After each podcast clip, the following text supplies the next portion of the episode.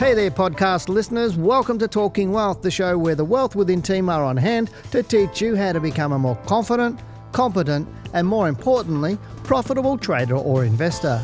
Wealth Within was voted number three for stock market podcast globally in 2018, so I hope you enjoy listening. We cover topics from trading to investing, as well as wealth creation to ensure you can achieve your financial goals. Because, as we always say, lifestyle matters. As a global leader in stock market education, you can fast track your journey towards financial freedom by studying with Wealth Within. If you'd like more information about our government accredited courses or to watch more analysis of the stocks in this podcast, head over to wealthwithin.com.au and click on the Market Report videos under the Learning Centre.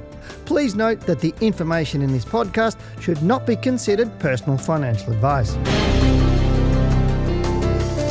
The Australian market breaks its long held all time high. Reporting season continues. Materials are down and banks are up. So, where is the stock market headed and what should you do? Hello and welcome to this week's Australian Stock Market Report. I'm Dale Gillham, Chief Analyst at Wealth Within, and we're Australia's most trusted stock market educators. Now, before we move on, show your support for our channel and hit that subscribe button. And remember to click that little bell on the right of it so you keep up to date with our latest videos. Also, remember to tune into our live Australian stock market show every Tuesday, 7 to 8 pm Australian Eastern Standard Time. This is the show where you get to ask us, the stock market and trading experts, to look at your favourite stocks and answer all of your questions. Well, finally, it happened after 140 months or 4,284 days. The Australian share market finally broke its elusive all time high last week. The former high was set back on the 1st of November 2007. Now, since then, there has been a lot of water under the bridge and pretty much every conceivable challenge we could face, not the least of which was having to deal with multiple prime ministers.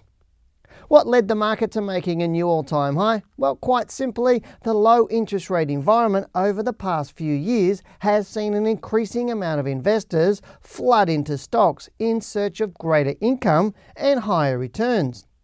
More recently, surging commodity prices, a weakening Australian dollar, and companies posting record profits have all been catalysts for the market's rise. I also think another key contributor was the surprise election outcome and positive investor sentiment that has steadily grown this year, which rallied even more after that federal election. The miners have been the main sector to drive the Australian share market higher. Collectively, they are up over 24% this year, and more importantly, are moving in the same direction as the financial sector, which is nearly up 17% for the year. Now remember, these two sectors make up over half of the total market capitalisation, and so when they move together, the market generally goes in the same direction. Whilst doom and gloom has surrounded the financial sector over the past few years, this sector got a strong lift after the dust settled from the fallout of the Royal Commission. But neither the banks nor the miners has been the top performing sector in the Australian market.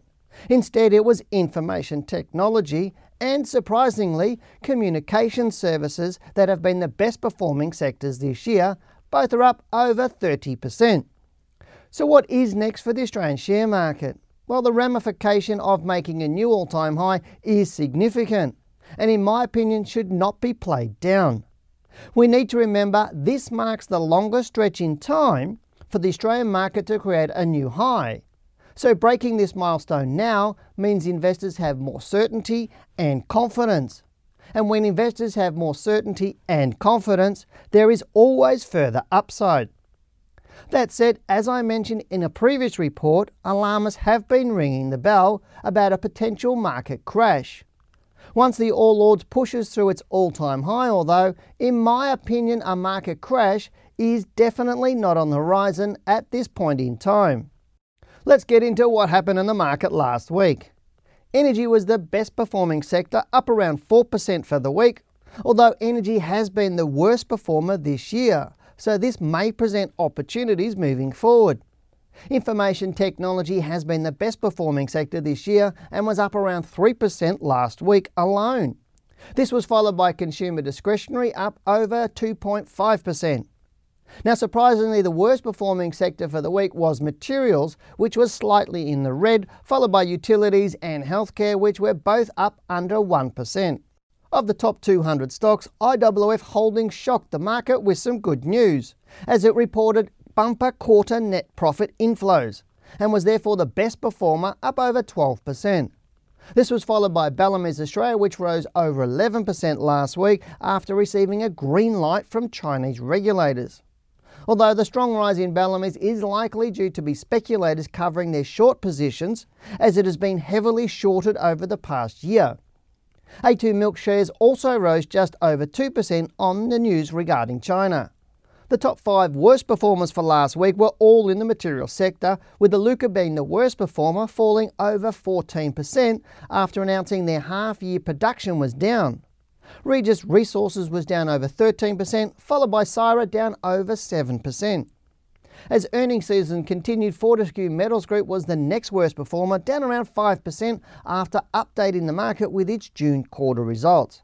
Now, despite a record quarter, a 30% increase in average iron ore price, and cost cuts, FMG fell. This may be because of the news that Vale would be ramping up its production. So what do I expect in the market moving forward? Well, let's get into the charts for our S&P 500 All News Index update for this week. We'll also answer your questions and look at the stocks you've chosen for me. Well, it wasn't the exciting uh, news last week. The market made a new all-time high, and finally, I mean, I was been have been expecting that to happen for four, five, six weeks for the market to make a new all-time high, which is fantastic news. Uh, and it really is. Uh, it's from my point of view, it was never a doubt that would do that.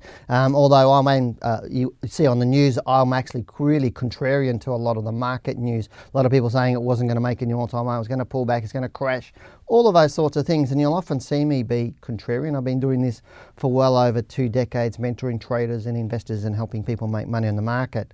And the one thing I know for certain is, or with 100% certainty, is the data on my chart is unadulterated. It comes direct from the stock exchange. It's not manipulated in any single way. So if the market's direction is up or down, I know about it because it's on the chart. Because there's a you know there's an old saying, "Watch what I do, not what I say."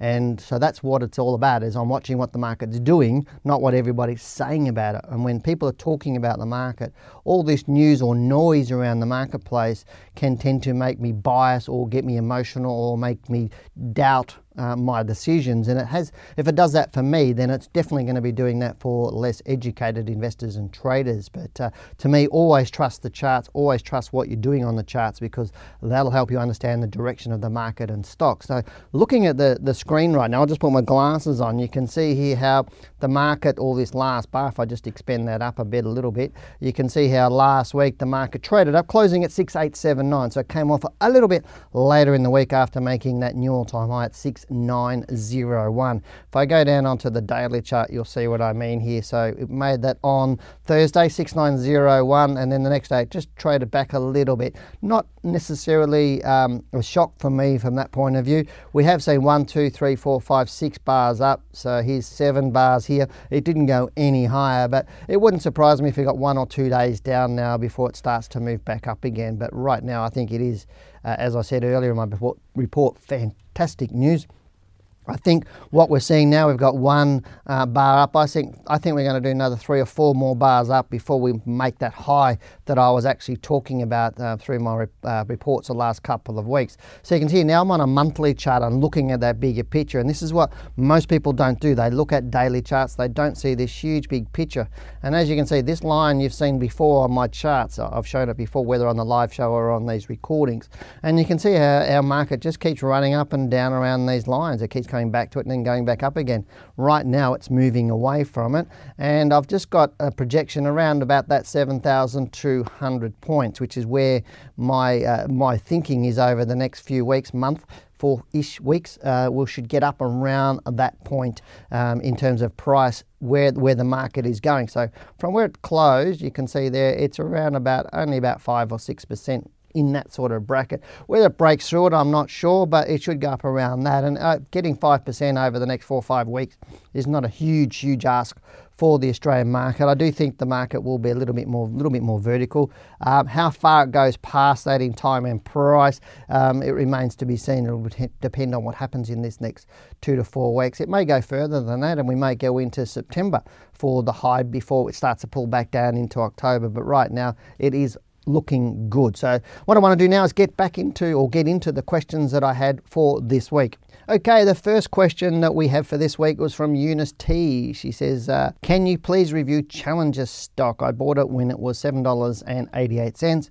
It has since decreased significantly. I know there's been a few people asking me about Challenger over the past month. It seems to be when stocks are falling away, I get more um, questions about a specific stock. And then we have the, like I was saying the other week, um, we get trends in people like A2 Milk or Bellamy's or uh, looking at other different stocks like Bubs was a, a, flavour of the month for about two months as well. So people tend to follow the herd. And, and what I'm trying to share with you today or, and every day that I'm on these YouTube videos and in my live show is not to be one of those people, a part of the herd. Always be different than everybody else and you'll make far more money. So she's worried about Challenger because it's, it's fallen there from December 2017 uh, 17, uh, where it had $14.42 and it's gone down more than 50% in price. And if you see, where's my price tools, you'll see what I mean here. If I plunk that one on, you can see half half of 14.42 was $7.21. It traded below that. And generally, when a stock does that, that's not a good sign. Generally, it will head down to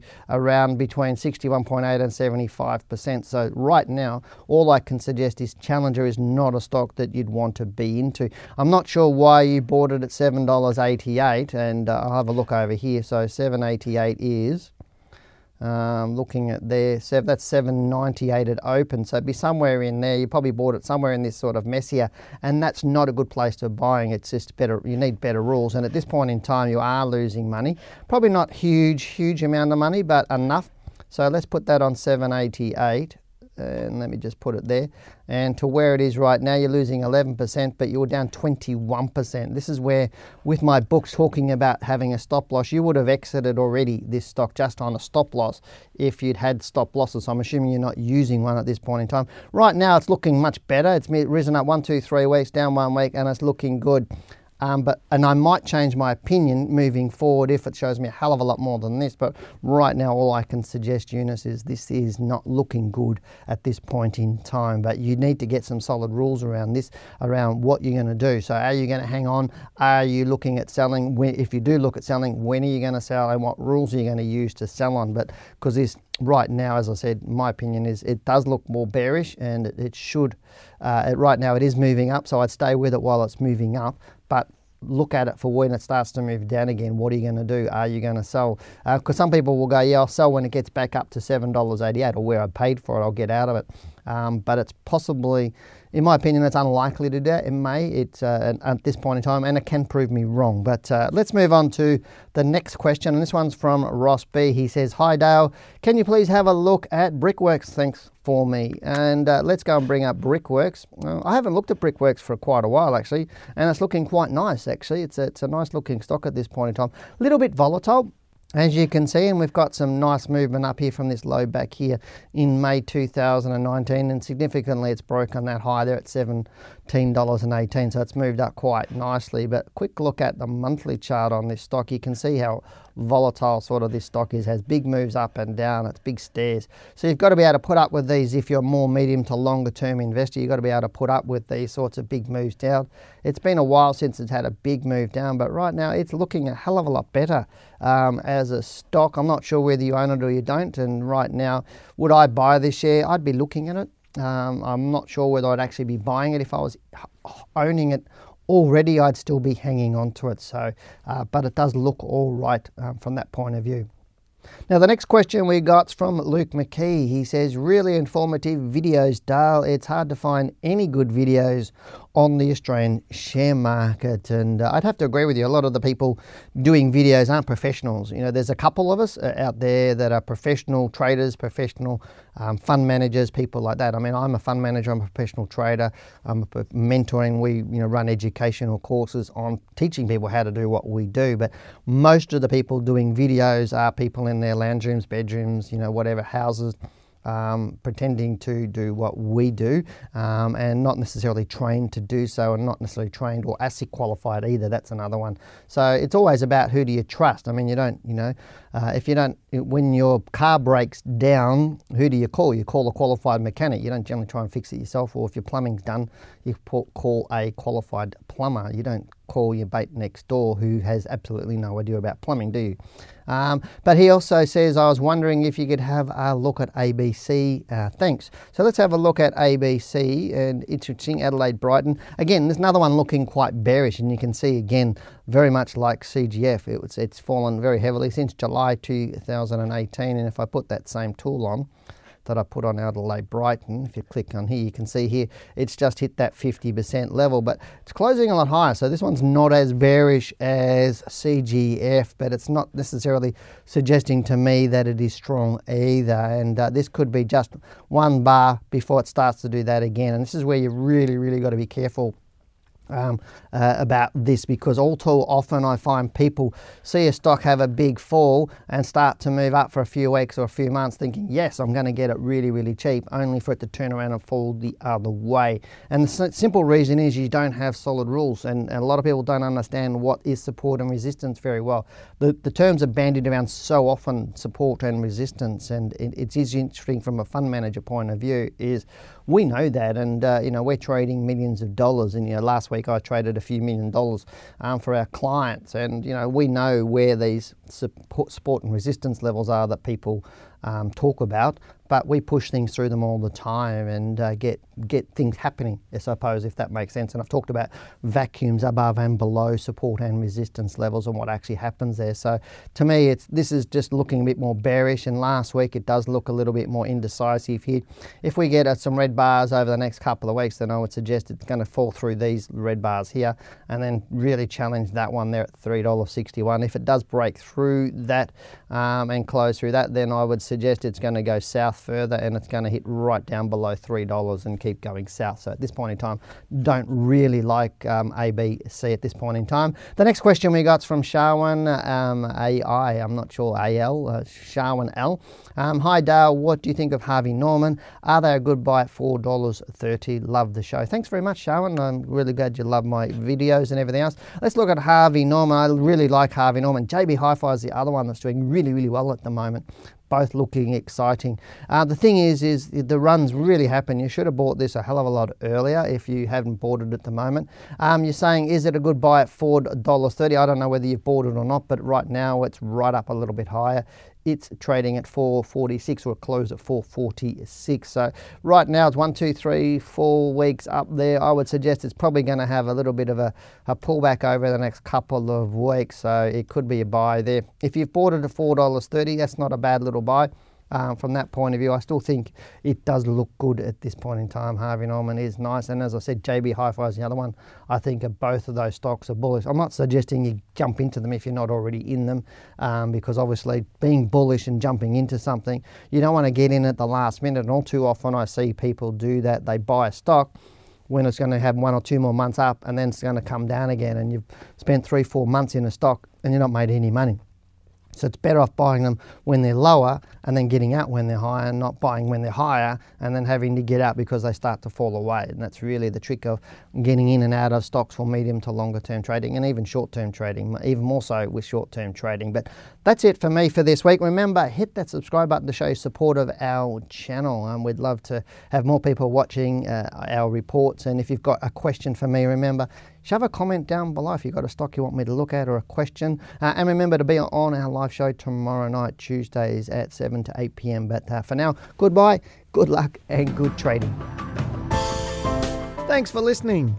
This podcast is brought to you by Wealth Within, a global leader in stock market education.